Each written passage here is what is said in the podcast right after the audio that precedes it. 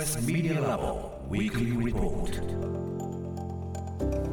TBS ラジオが設立した音声メディアなどの可能性を追求する研究所 Screenless Media Lab。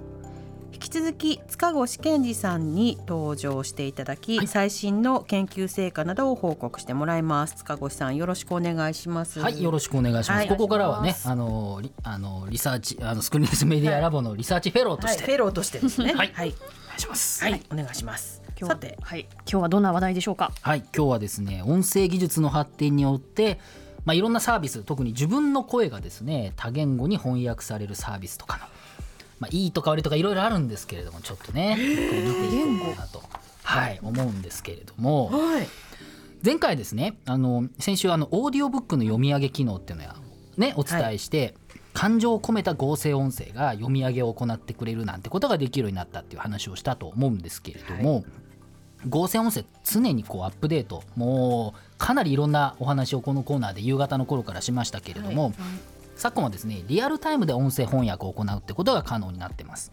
例えばリアルタイムボイスチェンジャーソフトというもので今年の9月に発表された、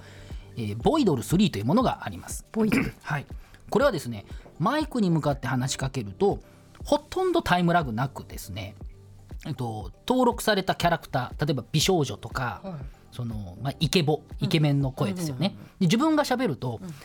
タイムラグなく自分の声がそれに変換されると。うん、美少女の声に変換される。そうなんですよ。なんかそれ面白いですね。そうなんです 見えてないけど。どどうですか？自自分の声がそういうのに変換されるっていうのは。うんいや体験してみたいですはいはい、あの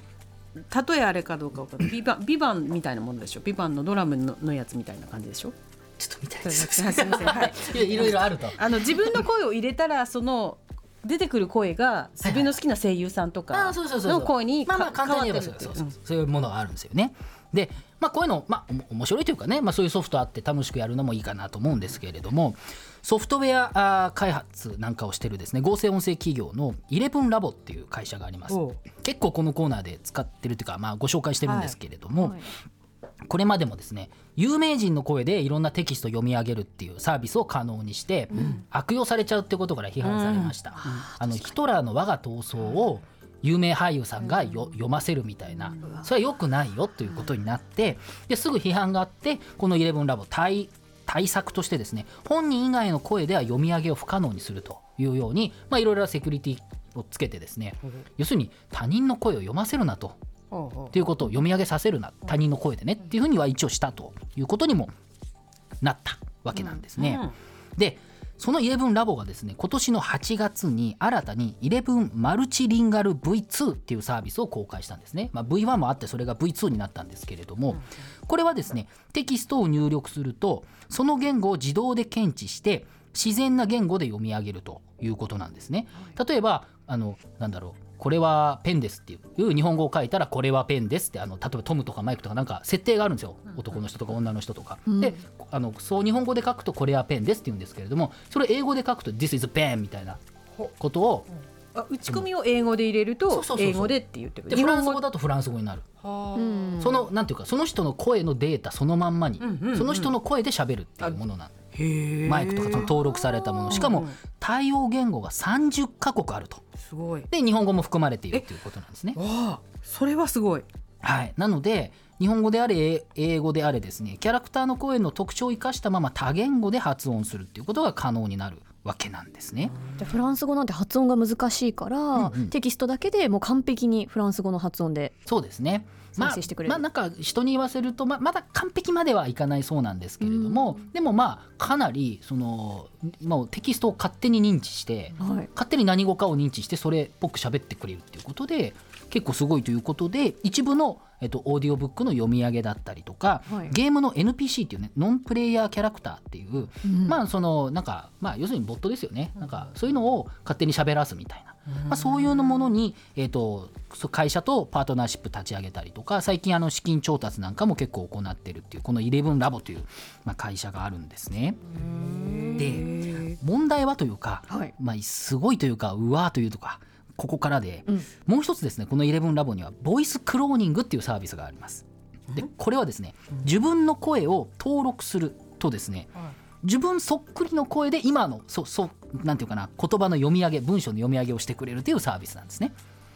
私の声質をこう覚えていてあそうですそうです。何でも再生してくれちゃう。そうだから最低でも30分長ければレベル高いもの3時間ぐらいなんかこう文章を読み上げた音声を ありますね。あ、コンピューターに読ませると、そうすると自分の声で何でも喋ってくれるとへえ。いうことがあってでこれをですねこのボイスクローニングとさっき言ったマルチリンガル V2 っていうの機能を併用しますと、簡単に言えばですね私の声でうん。私がドイツ語だ、なんだっていうのをうん。流暢に喋ってくれるんですよ。最高じゃないですか。どうですか、い。いですね。うん。すごくいいです、ね、いいですか？聞いてみたいからだから自分がその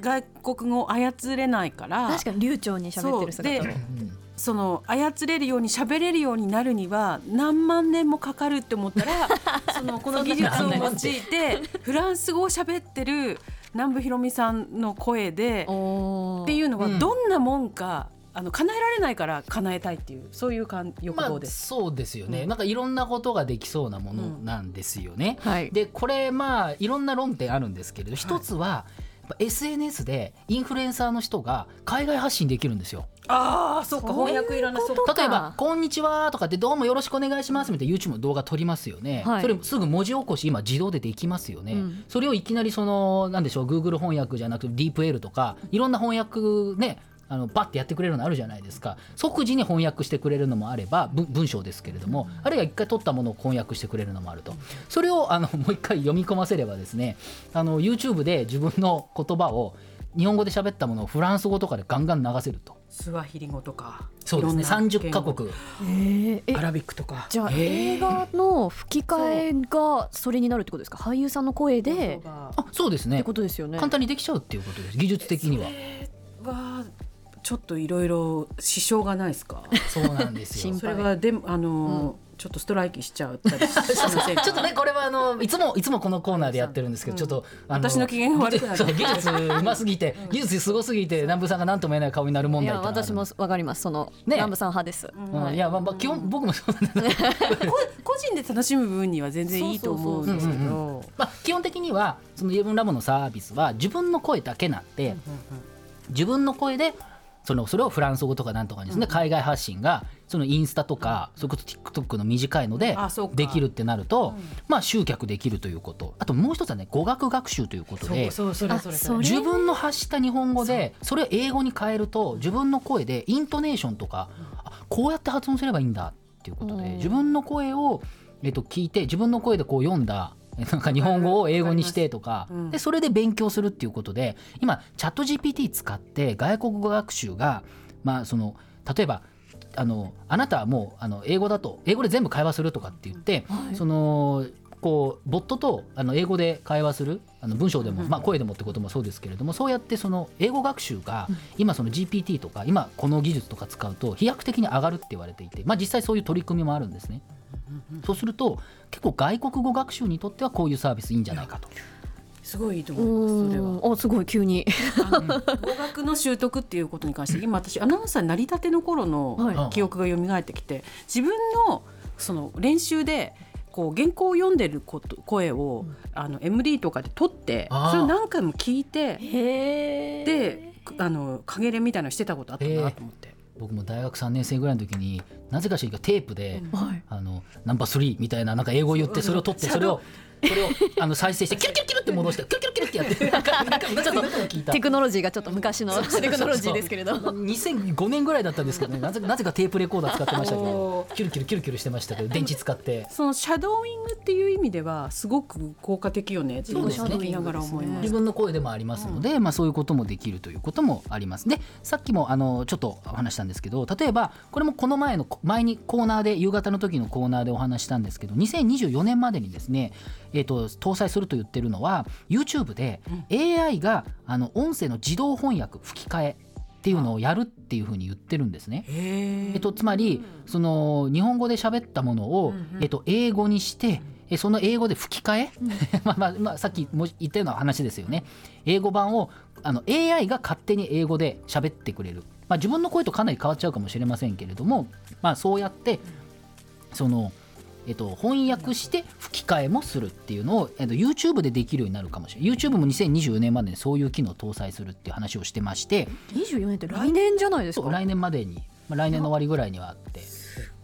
まあ、今は一部のトップインフルエンサーの人 YouTuber の人なんかが、まあ、自分でね、あのーそのお金出して他の言葉で雇ってとか、まあ、あれ一部ちょっとあの今ベータ版でやってるみたいなんですけれども。でそうなっちゃうともう外国語学習ってもうあの、うん。もう超専門性の高いもの以外もう良くないっていう話にもなっていると。えー、何だったの私の10年ぐらい。我々の。我々の、ね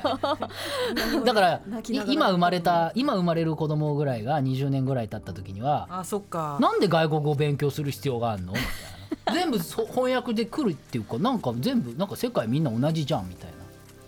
おー。来ちゃうか来ちゃうか。でもねそれはでも対話的に言うとね その意味のちょい違いみたいな。そうですよ。あのそれこそ哲学僕もそうですけれども、はい。本当はちょっとしたねあの言葉のその単語の意味ってそんな簡単には翻訳できないとかね。日本は翻訳文化の国ですから、うん。まあ、そういうこともあるんですけど、まあ、大枠で言うと、まあ、もういいんじゃないかっていうこともある。